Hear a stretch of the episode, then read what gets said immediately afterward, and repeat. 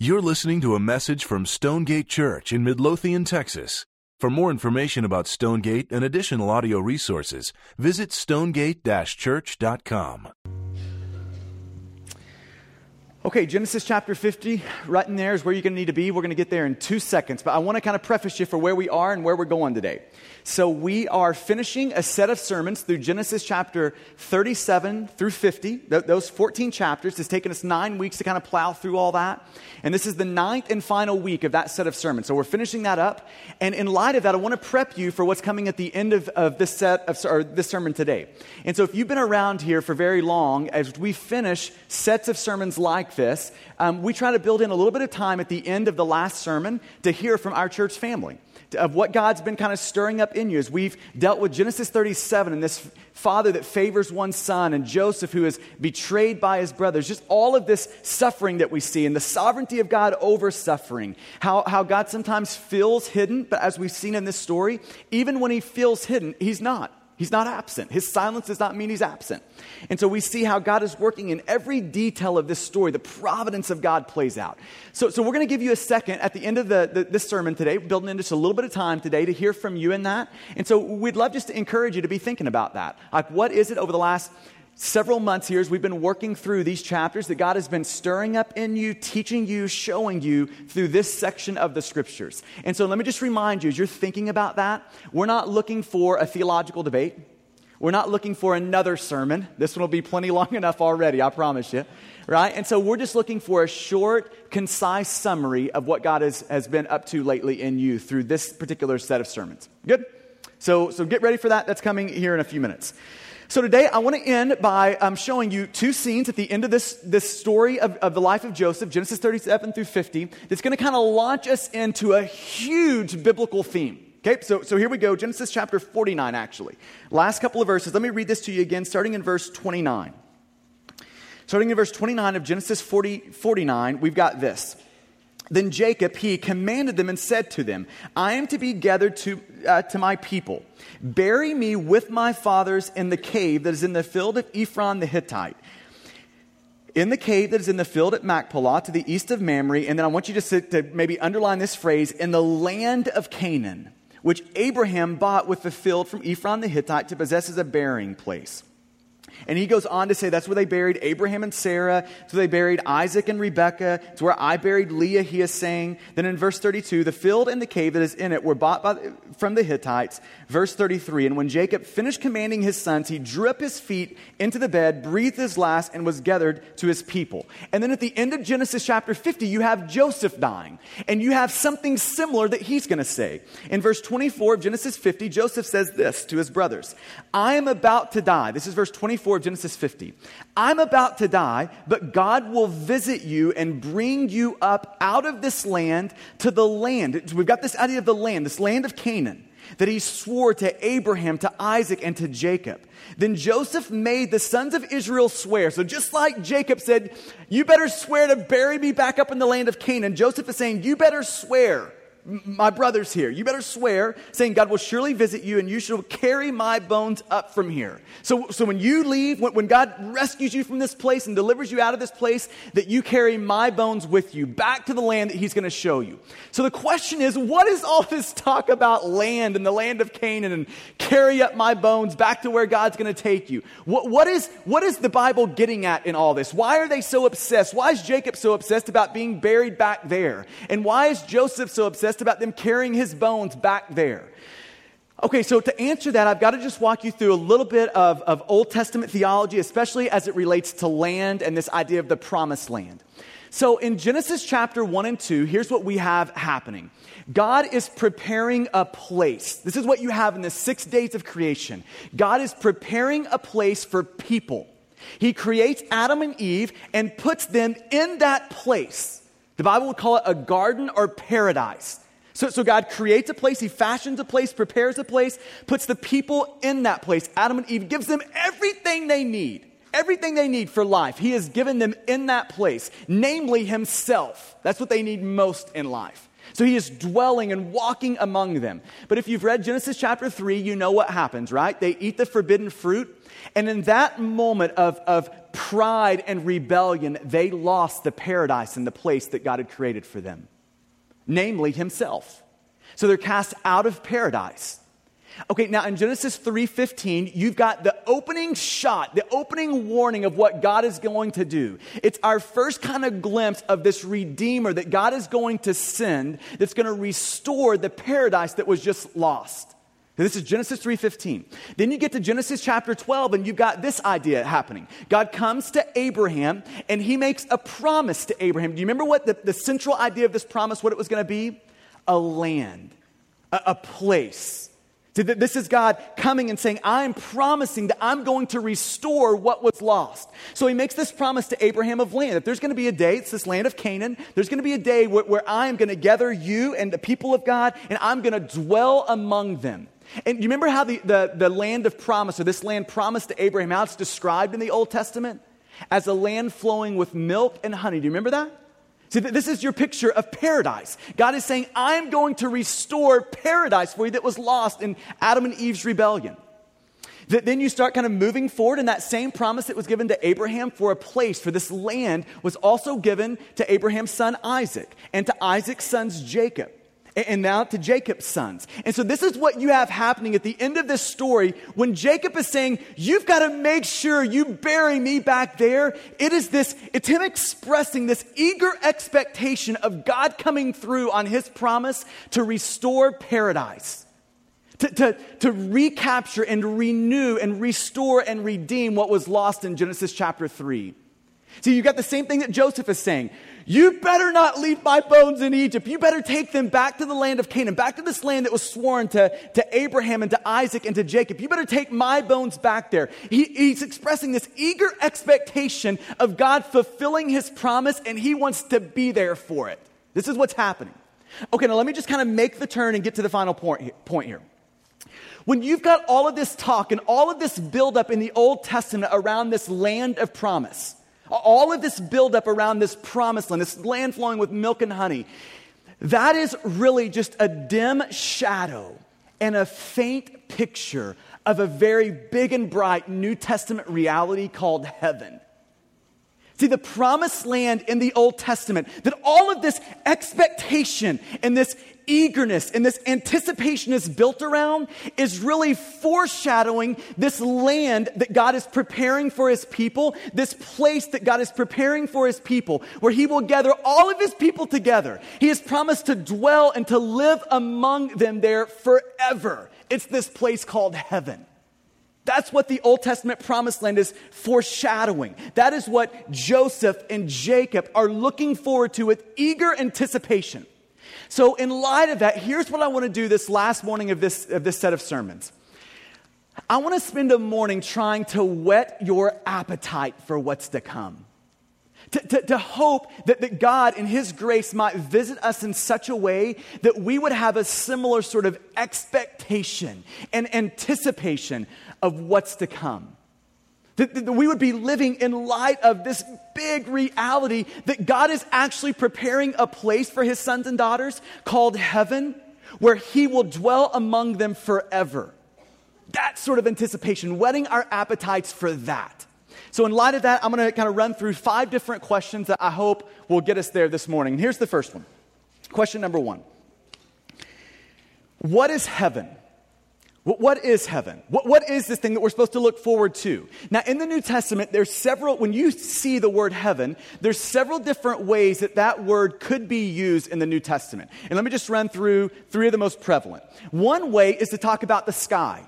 So it would be a way of, um, this is like in Hebrews chapter 11, talking about Abraham, and his descendants will be as numerous as the stars in the heaven. It is like heavens looking up and just seeing what's above us. A lot of times in the New Testament, that's what the word heaven is meaning the sky or the space, the, the galaxies, all, all, that whole picture up there, the sky. But the, the second most prevalent way it's used in, in the New Testament is this idea of the present heaven or paradise. It's to talk about the present heaven or paradise. It's to talk about the temporary place that sons and daughters of God go after they die and before Jesus returns.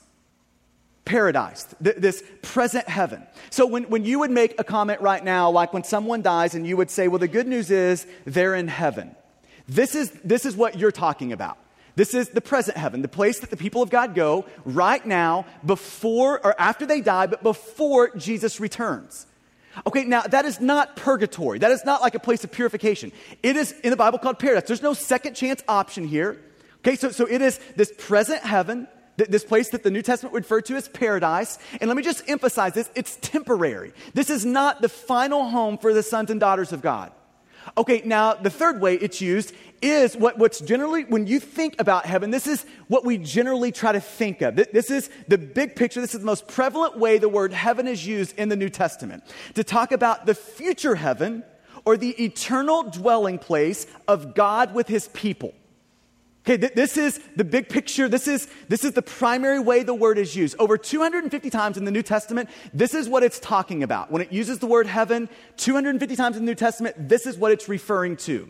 Right? So it's this idea, maybe you could think of it in like Revelation 21 and 22, this new heavens and a new earth. It is that picture of heaven, the place that you're going to call home forever. The future heaven, the place where the presence of God and the people of God will forever live. This is the future heaven. This is, this is what we're talking about. So, so when I talk this morning about heaven, we're trying to paint this picture, whet your appetite of what's to come, we're talking about this the future home for all the sons and daughters of God where they will live with God forever in a new heavens and a new earth. Okay, so th- this is where we're going. So this is that's the answer to the question what is heaven? Here's the second question. Is where is heaven? And I want to just throw this in quickly this morning because this is going to kind of introduce and kind of address a really common myth when it comes to heaven. Most people when they think about heaven, they're thinking this. It's someplace up there. So maybe we all get one cloud up there. Maybe it's that sort of a thing where it's up there. But the picture in Revelation 21 and 22 is not a picture of heaven that is up there. It's a picture of heaven that is down here. Okay, now do you remember what happens in Revelation 21? It's this picture of the present heaven coming down and inhabiting a renewed and redeemed earth. See, in this way, heaven is earthy. It's not, if, if, your picture of heaven is like the eternal home where the people of God and the presence of God will live forever, if your picture of that is it's somewhere up there, it's a wrong view of what heaven is. It should be pictured as like a place down here. Not like everyone on his cloud, but everyone on his renewed piece of real estate. Okay, this is the view of heaven. It's earthy. Are you seeing that? It's here, it's earthy. A new heavens and a new earth. Okay, now number three is the one I want to spend some time on this morning. Is what will heaven be like? I'm going to try to just whet your appetite with some of what the Bible says about what will heaven be like. Now, let me just ask you the question. When you think about the word heaven, what comes into your mind? What comes into your mind? And, and here's what I have found with most Christians that the words and the thoughts that come into our mind are small and boring. Small and boring. That, that we don't have big, massive biblical thoughts about what's to come. It's not a captivating and compelling picture. I love how one author described this. This is how he described the boring and small thoughts of most Christians. He said, Nearly every Christian I've spoken with has some idea that eternity is an unending church service. We've settled on an image of the never ending sing along in the sky. That's more like hell to me. I'm just going to be honest with you. okay, we've settled on an image of this never ending sing along in the sky. One great hymn after another, forever and ever, amen. And our heart sinks forever and ever. That's it. That's the good news. And then we sigh and feel guilty that we're not more spiritual we lose heart and listen to this, and we turn once more to the present, to this life, to find what life we can. See, that's the effects of not having big biblical thoughts about heaven. And listen, it is, it is, that's a terrible thing to, to not think in terms of all that God has promised and all that God has presented to us in, in terms of what heaven will be. that heaven's not going to be boring. It's impossible for heaven to be boring. Okay, now listen to, to this. I, I, I love these two verses in 1 Corinthians chapter 2. They're going to be up on the screen for you. I just want, I want you to allow these verses just to settle over your soul for a second this morning. This is Paul speaking on behalf of God saying this, but as it is written, talking about heaven, what no eye has seen, nor ear has heard, nor the heart of man imagined, what God has prepared for those who love him. Now, you tell me this is that small? Does that sound boring to you? See, if your idea of heaven is boring, it just betrays that you think God is boring. And listen, this is the same God in this passage saying that what I've created, what I'm preparing for you, this place, this is the same God that is saying, or that, that has created the Grand Canyon, that created the Alps, that created your taste buds, that created the great flavor of a steak, the view of a sunset. It is that God who is saying, What I've prepared for you here, you can't imagine it. Now just think about that for a second. The same God that spoke and the Grand Canyon exists is saying, You can't imagine what I've got coming for you now. You, you cannot imagine it. But I love what verse 10 says on the other side of this. Verse 10 comes along and says, You, you can't imagine it, what God's prepared for those who love Him. But verse 10 says, These things God has revealed to us through the Spirit. So, in the grace of God, God doesn't leave us with just this picture of you can't imagine it, so don't even try. That's not what he does in the scriptures. He says, You can't imagine it in the scriptures, but then he says, But let me give you a taste of it. Let me give you a place to start in your imagination. And I want to walk you through six or seven descriptions of heaven that we have in the Bible. Just six or seven things to whet our taste buds as what's to come, as to what we can look forward to down the road. So let me give you a couple of these. The first one is heaven is pictured as a city. This is Hebrews chapter 11, verse 10, Hebrews 13, 14, Revelation 21, verse 2. It's, it's pictured as a city. So when we're thinking about a city, we don't have to wonder what a city is. You know what a city is. And think about all the things that a city is made up of. A city has culture, a city has arts, a city has recreation and sports, you know, activities. A city has all of those things. See, th- this is the starting point when God is saying you can't imagine it, but He's given us these starting points to begin imagining it from. And He's saying if you want one, imagine a city. Th- this is a place to start. If you want to go down to downtown Fort Worth and just look around and imagine what downtown Fort Worth could be like without the curse of sin over it. That's a place to start. It's a city, the Bible says. Secondly, it says that, that heaven's pictured as a country. So it's not just a city, but as a country. This is Hebrews chapter 11, verse 16. It's also impl- implied in uh, Philippians 3.20 that our citizenship is in heaven. And, and we know about countries. C- countries are, are, like territories. They have territories. They have rulers over them. You've got all of that. P- people have this national identity, right? A country is diversified. And I love this picture of Revelation 7, where heaven's going to be made up of every tongue, nation, and tribe. You remember that? That, that heaven's not going to be primarily white, not going to be primarily black. It's going to have every nation, tongue, and tribe there. It's going to be diversified, but yet unified. So this, this is the picture of heaven. It's giving us this starting place just to imagine what it could be. Thirdly, heaven's pictured with resurrection bodies. 1 Corinthians 15, 40 through 44. With resurrection bodies. That is good news for a lot of us that are on the back end of a good looking body, aren't we? That is, that is great news for a lot of us in the room. That the Bible is promising you a remade, renewed, perfect resurrection body. No knee problems, no health problems, no mental problems. I mean, we could go down the list here, couldn't we? A perfect body. See, this, is what, this is what the Bible is holding out in front of us. See, we've got this place to start that, that he's given us body as a place to start, but we, have got all of this room for imagination because it's saying it's going to be a new body and a redeemed body. Something that you've never, you couldn't imagine what it's going to be like. I love what Jonathan Edwards, the old, uh, um, Puritan pastor, when he's kind of thinking about this, he says, you know, like right now we have five senses to take in all that, that we kind of experience around us. We have these five senses. And can you imagine in heaven maybe having a thousand senses? Can you imagine that? See, it just gives us all this room to imagine what a new resurrected body might be like.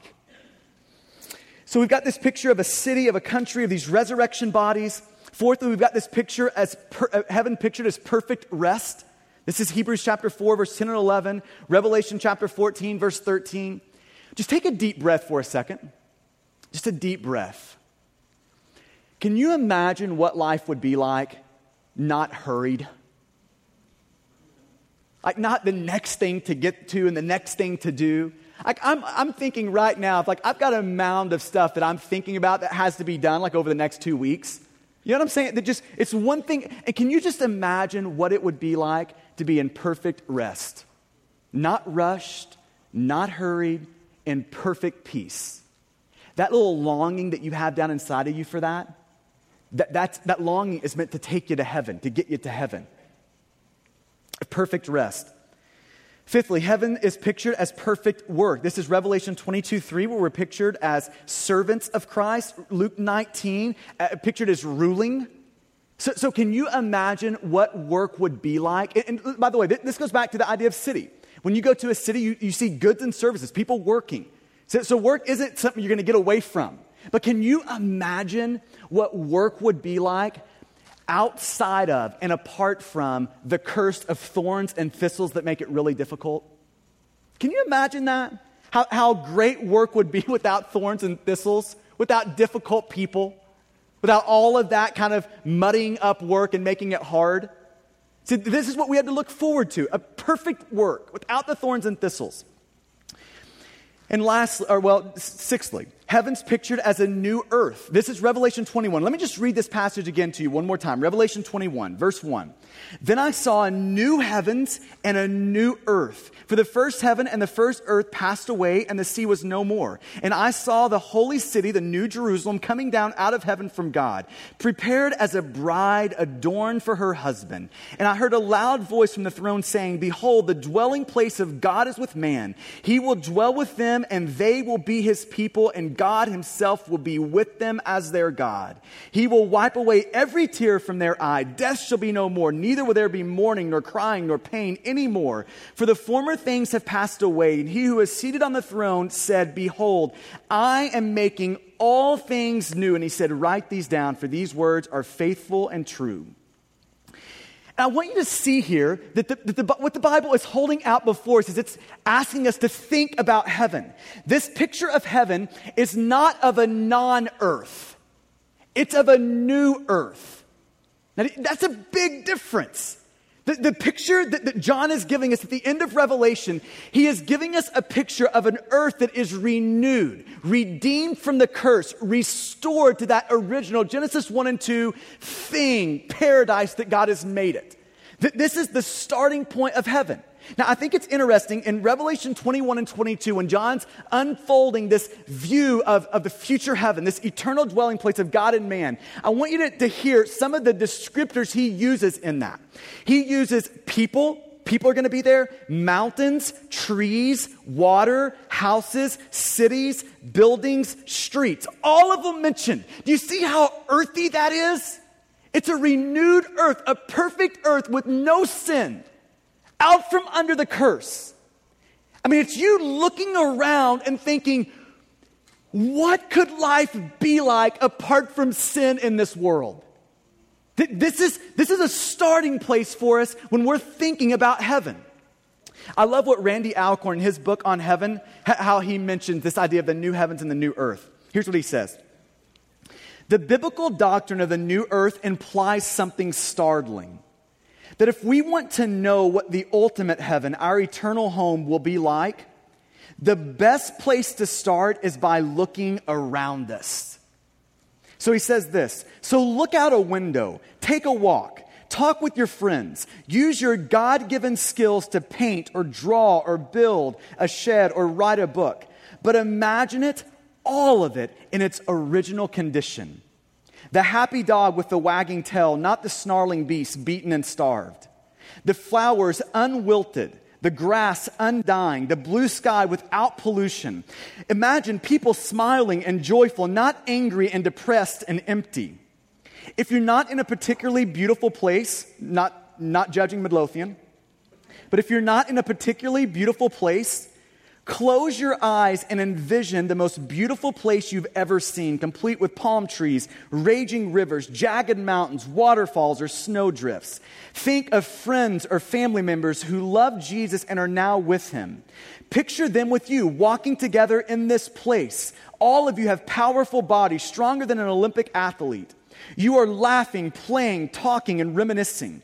You reach up to a tree to pick an apple or an orange and you bite it. It's so sweet that it's startling.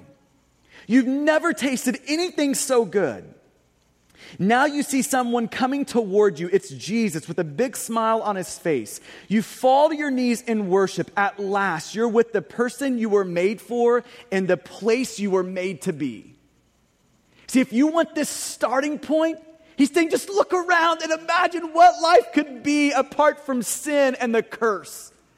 This is our starting point to imagine it. So we've got this idea of a new heavens and a new earth. Let me give you one more picture of heaven. Number seven. That heaven's pictured as the dwelling place of God, as the place where God dwells. Listen, do you know what makes heaven heaven? It's not no more sin. It's not no more suffering. It's not that we'll have great reunions. What makes heaven heaven is God will be there. That's what makes heaven heaven. Now, I want to read to you one more quote by a guy named Wayne Grudem. In his systematic theology book, I want you to listen to what he says here. In light of Revelation 21 3, you remember this? 21 3, where he's saying, Behold, the dwelling place of God is with man. See, this is what we can expect. That, that, for God to dwell with us forever in a place, an, an earthy place, a renewed earth. Here's what Wayne Grudem says. But more important than all the physical beauty of the heavenly city, more important than the fellowship we will enjoy with God's people from all the nations and all periods in history, more important than reigning over God's kingdom, more important by far than any of these will be the fact that we will be in the presence of God and enjoying unhindered fellowship with Him. Our greatest joy will be in seeing the Lord Himself and in being with Him forever. When John speaks of the blessing of the heavenly city, the culmination of those blessings come in the short statement, they shall see his face, Revelation 22 4. When we look into the face of the Lord, we will see in him the fulfillment of everything we know to be good and right and desirable in the universe. In the face of God, we will see the fulfillment of all the longing we have ever had to know perfect love, perfect peace, perfect joy, and to know truth and justice, holiness and wisdom, goodness and power, and glory and beauty. As we gaze into the face of our Lord, we will know more fully than ever before that in your presence there is fullness of joy, and at your right hand pleasures forevermore. Psalm 16 11. What makes heaven heaven is God's presence. Amen? Number four, fourth question.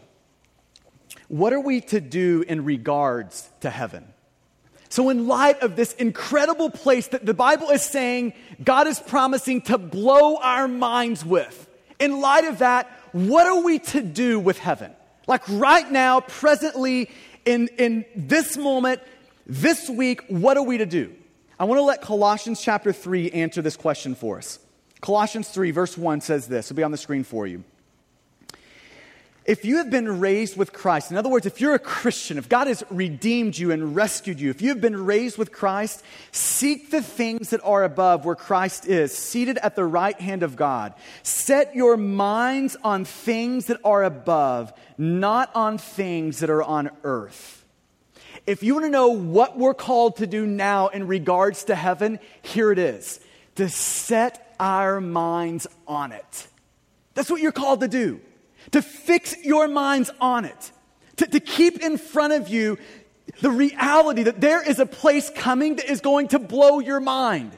I, that word to set your minds, that, that word is the same word used in Luke chapter 15 w- with the widow or the, the woman that lost her coin. Do you remember that story? That the widow's lost her coin, and it says that she is searching and seeking diligently to find it.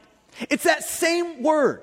And this is, the, this is the picture that the Bible is telling us that, like a woman who has lost a valuable coin, is turning her house upside down to find it, to, to set her hands on it. We are to have that same sort of mindset with heaven. We're to seek it like that, like it's the most valuable thing on the planet. Like we're to seek it, we're to, we're to run after it, we're to make it a priority, we're to remember it like that. And, and this, this verb in, uh, in Colossians chapter 1, or chapter 3, verses 1 and 2, that, that verb to set our minds on it, to, to seek after it, that's a present verb. So, in other words, it's saying that this is a continuous action. It's not like a spasm of activity. It's not like a, I just heard a sermon on it, so today I'm going to think about it. It's a lifelong pursuit. It's saying, like, starting now and for the rest of your life, keep your mind on heaven. Set your mind on it. Keep it in front of you. Remember it. Recall it. Like, make sure your soul is acquainted with it. This is the call that we all have on our life. This is a command by God to set our affections, to set our mind, to seek the things that are above, namely heaven. And in light of us living there forever, like, okay, like if you're a Christian, forever, that's where, that, that, that's where we're going. God, heaven, place, you and I forever. Now, in light of that being true, wouldn't it make sense to get your soul acquainted with it? I mean, wouldn't that be a logical conclusion? I love what the old Puritan J.C. Ryle, listen to how he addresses this. Just this logical conclusion that if, if we're going there, it'd probably do us good to think about that. So this is what he says. The man who is about to sell for Australia or New Zealand as a settler is naturally anxious to know something about his future home its climate, its employment, its inhabitants, its ways, its customs. All these subjects are of deep interest to him. You are leaving the land of your nativity and you're going to spend the rest of your life in a new hemisphere. It would be strange indeed if we did not desire information about, our, about your new abode. Now, surely, if we hope to dwell forever in that better country, even a heavenly one, we ought to seek all the knowledge we can get about it before we go to our eternal home. We should try to become acquainted with it. Now, I'm reading that, I'm thinking, yes, that is exactly what Colossians 3 is telling us to do. To set our minds on our new home and to, and become acquainted with it. To recalibrate our souls around what's to come for us. So, can I just ask you the question are you doing that? Like right now, is your soul calibrated around heaven? I mean, this idea of setting your mind, seeking heaven, is that you? Let me just ask you a few questions to maybe kind of drill into that, and, and you can kind of lay over your life in regards to it. Number one, do I reflect on my own mortality? If you, you don't know what it means and what it looks like to set your mind on heaven, it, it would mean this. You're answering yes to this question. D- d- am I thinking about my own mortality? I mean, you know we all have a death sentence, right? You know that. It, we just don't know when it's happening. But we've all got that. And it would do us all well to remember that, right? Secondly, what does it look like to set your mind on heaven? Do I daily realize that there are two destinations, heaven or hell, and that I and every person I know will go to one or the other? You thinking about that constantly? Getting that on the forefront of your mind? This is what it would mean to set your mind on heaven. Thirdly, do I daily remind myself that I am a pilgrim on my way to the promised land of heaven? Do you know that we all, I mean, generally speaking in this room, think and act as if this world is all we've got? That, that, across this room, one of our problems is we habitually think and act as if this world is all there is. And it's not. And Colossians chapter 3 is a reminder that we are called to fight against that fleshly tendency and to remember that there is something better to come. Number four, do I daily recognize that my choices and actions have a direct influence on the world to come? That how you live now can create more capacity to experience more joy later. How you live now has the potential to create more joy later.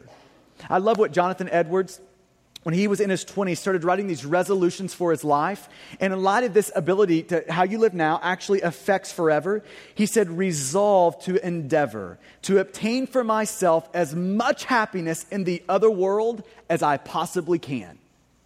And what would it look like for you to endeavor to, to, to gain as much happiness in heaven as you possibly could? What would that look like for you? Like this, this, is Matthew 21, or Matthew chapter 6, verses 19 through 21, where Jesus is saying, You need to store up treasures in heaven. N- not this world, you need to store them up there where you'll get to enjoy them forever. Number five, do I daily realize that my life is being examined by God, the audience of one, and that the only ap- appraisal of my life that will ultimately matter is His? Are we doing that? Just in our normal life, just reminding ourselves that the one who we ultimately want to be pleasing before is Jesus. Listen, can I just tell you the only way you can keep from wasting your life? This is the only way you're not going to waste your life is to be living for those things now that will mean most to you then when you're before Jesus. That is the only way for you not to waste it. If you're living for anything else, it's a wasted life. The only way not to waste it is for you to live for those things now that will mean most to you then when you're before Him. And number six, do I daily reflect on the fact that my ultimate home will be the new earth? Well, I will see God and serve Him as a resurrected being, as a resurrected human society. Well, I will overflow with joy and delight in drawing nearer to God by studying Him and His creation, and where I will exercise to God's glory dominion over His creation. Do you daily think about where your future home is going to be? See, this is how we set our minds on heaven. Okay, and lastly, and then we're going to open it up. I want to just address really quickly why we're called to set our minds on heaven. Like, why is this so important for you and I to do? And, and I, I want to loop in the answer to this question and just tie this into this big theme of suffering that we've been in the middle of as we've worked through the life of Joseph in Genesis 37 through 50. So, so how does it help us in the midst of suffering? Now, I want you to think about the book of Revelation. In the book of Revelation, John is, is talking to and writing to a group of Christians that are suffering greatly. Okay, if you read Revelation 2 and 3, you get the picture of that. That they are suffering greatly. And they are about to suffer even more. So at the end of the first century, uh, an emperor uh, came into power in Rome who really sanctioned the first widespread and robust persecution of Christians just because they're Christians. So now you've got houses being plundered just because they're Christians. You've got people being killed. Some being run into the, the arena where lines are being released as the cheers, are, uh, you know, the crowd cheers. You've got that whole thing happening. You've got Christians who are covered in tar and lit, uh, lit on fire. You've got this whole thing happen, or happening kind of flowing right out of the book of Revelation. And the question becomes what is John giving them to help them? What is the resource he's pointing them to? And do you know what he's pointing them to? Revelation 21 and 22? Heaven. Like he's saying that if you want a resource that will help you endure suffering well, that resource, if you want to know what that is, it is thinking about what God has prepared for his sons and daughters. That's the resource. So he unpacks in Revelation 21 and 22 this beautiful picture of heaven. And you know what history proves to us? That it actually worked. You've got all these stories um, in, the, in the early church. What, Hebrews 11 as an illustration of this, of, of the people of, of, of God, their, their houses are being plundered, and it says they receive that joyfully. You've got the people of God suffering with such peace and poise. There are these stories about Christians being released into these arenas with lions and them singing hymns as the lions are running after them. So you, you've got these Christians suffering with great poise and peace. Why? Because their hearts are not here, they're in heaven. Th- that's why. That's the resource. And if we want to suffer well, if we want to live those sort of great lives, if we want to suffer with that sort of peace and poise, here's the resource for you and I. It's called heaven, a redeemed earth where you, me, we dwell with God forever. Amen? That's the resource. Okay, so we're going to push pause here and we're going to give just a few minutes um, to kind of close out today, um, allowing just over the last, we've been in here for, for nine weeks now, so almost two and a half months. And uh, anything over the last couple of weeks or a couple of months that God has really been impressing upon you, showing you, teaching you. And so, and again, let me just reemphasize that we're looking just for short, concise statements of that. You don't have to give a whole sermon, just short, concise statements of, of what God has been up to in you over the last couple of months. And this first one is the key, right? So don't leave me hanging too long here. And we've got a couple of mics, they'll, they'll come to you. Yep, here we go, Mr. Keeter.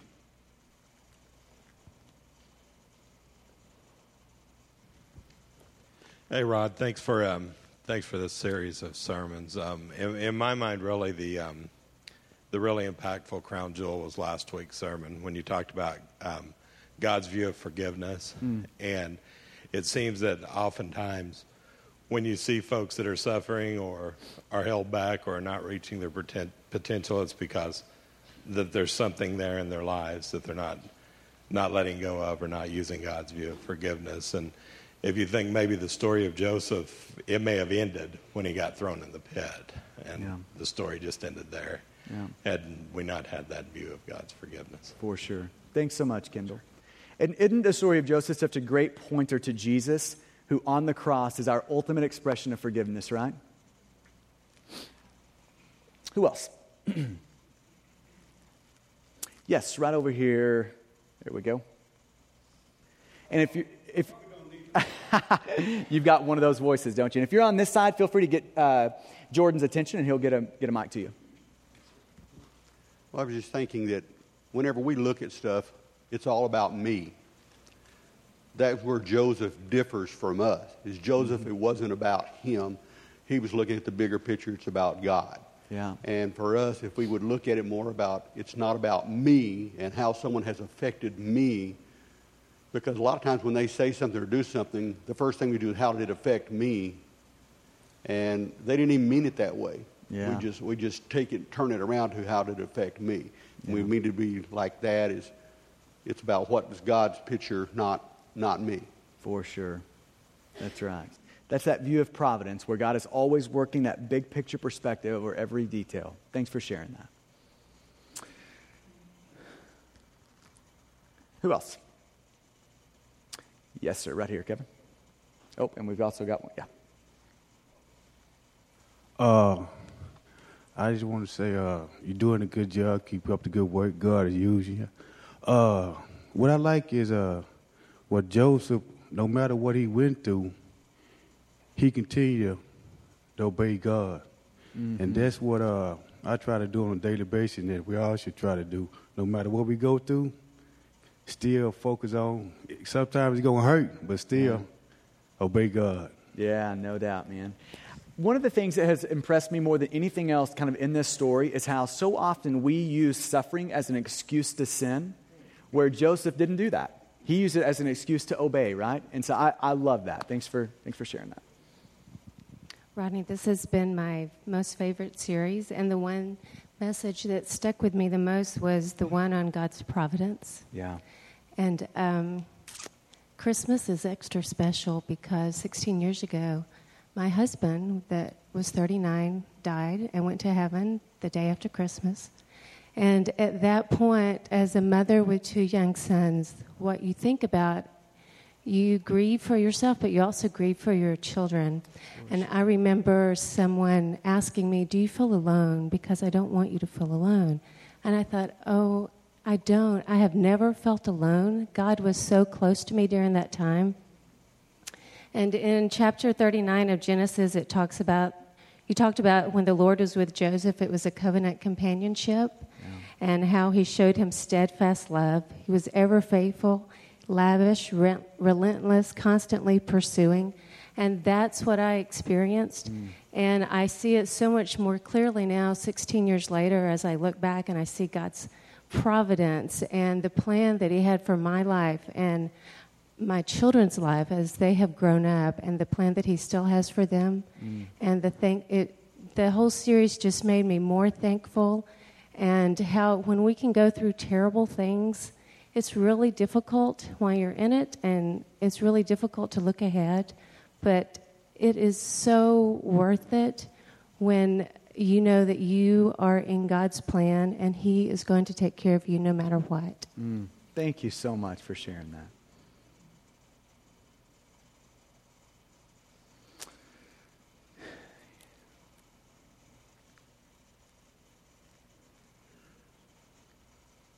And Jordan right there in the back, too. Uh, I just wanted to share um, just the idea of God being with Joseph. Um, I think is probably the, the biggest thing to me was just understanding that doesn't matter if you're in good times or bad times, that God's always right there with you, mm-hmm. and He's always going to be there to, to give you advice. Um, and I, I, think that's got to give us hope that God's sovereign, um, especially this week with everything that happened in Connecticut. Just gives me a new sense and a new vision of God is in control and that He is sovereign and that there is hope to be found in that because mm. I think there's going to be plenty of people that don't find hope in that.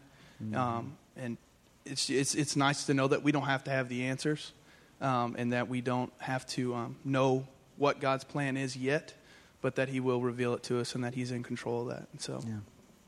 Thanks, Zach. Um, I think on this series for me, I just learned that um, in suffering, it's just another extension of God's love and um, and His grace in our in our life, and that it may be so hard to uh, to see that in the moment, but that it's just Him being so good and gracious and loving um, to walk with us through that. Um, so I just feel like it's just his, another extension of His love towards me. Yeah. Thanks, Miss Katie. Any others? We got time for maybe one or two more. So, yes, front row right here, Jordan.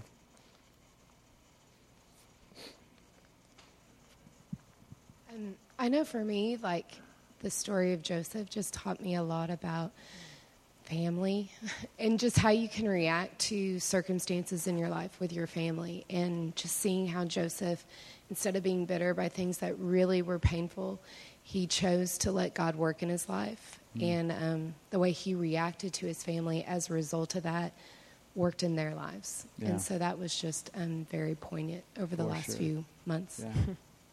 Thanks, Chrissy. Got right over here.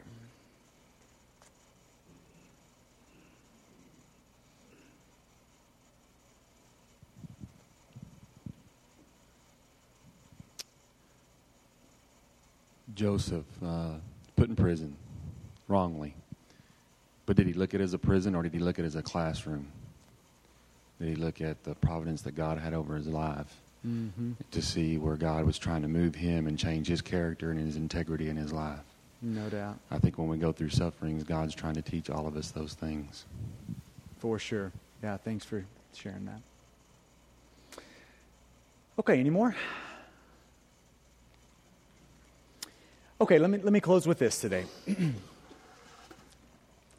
Have there ever been those moments in your life, and, and for all of us, I think there's a few of these, where you have, I mean, just, it, it feels like the comments have just aligned, right? Where everything is just perfect, and you have like this, this thing in your heart that just starts to explode, and, and this thing like comes out of your mouth where you would say a, a comment like this It can't get any better than this. Have you ever had that moment? Where, where that's, and maybe you didn't even vocalize it, but you just felt that. Where, where there's just this, this overwhelming sense of, man, this is great. It can't get better than this. Well, here's the truth that the Bible would tell you and I is that that's not true. It actually can get better than this. Like the truth of the Bible is that your most ordinary moments in heaven on a renewed and redeemed earth are far greater than the best moments now. I love what Randy Alcorn says, and I'll, I'll, finish with this. He says, Life on the new earth will be like sitting in front of the fire with family and friends, basking in the warmth, laughing loudly, dreaming of the adventures to come and then going out and living those adventures together with no fear that life will ever end or that tragedy will descend like a dark cloud, with no fear that dreams will be shattered or relationships broken. Jesus will be there and joy will be the air we breathe. And just when we think it can't get any better than this, it will. Amen. Let's pray together. Thank you for listening to this message from Stonegate Church, located in Midlothian, Texas. For service times, additional audio and study resources, as well as information about our church, please visit us at stonegate-church.com.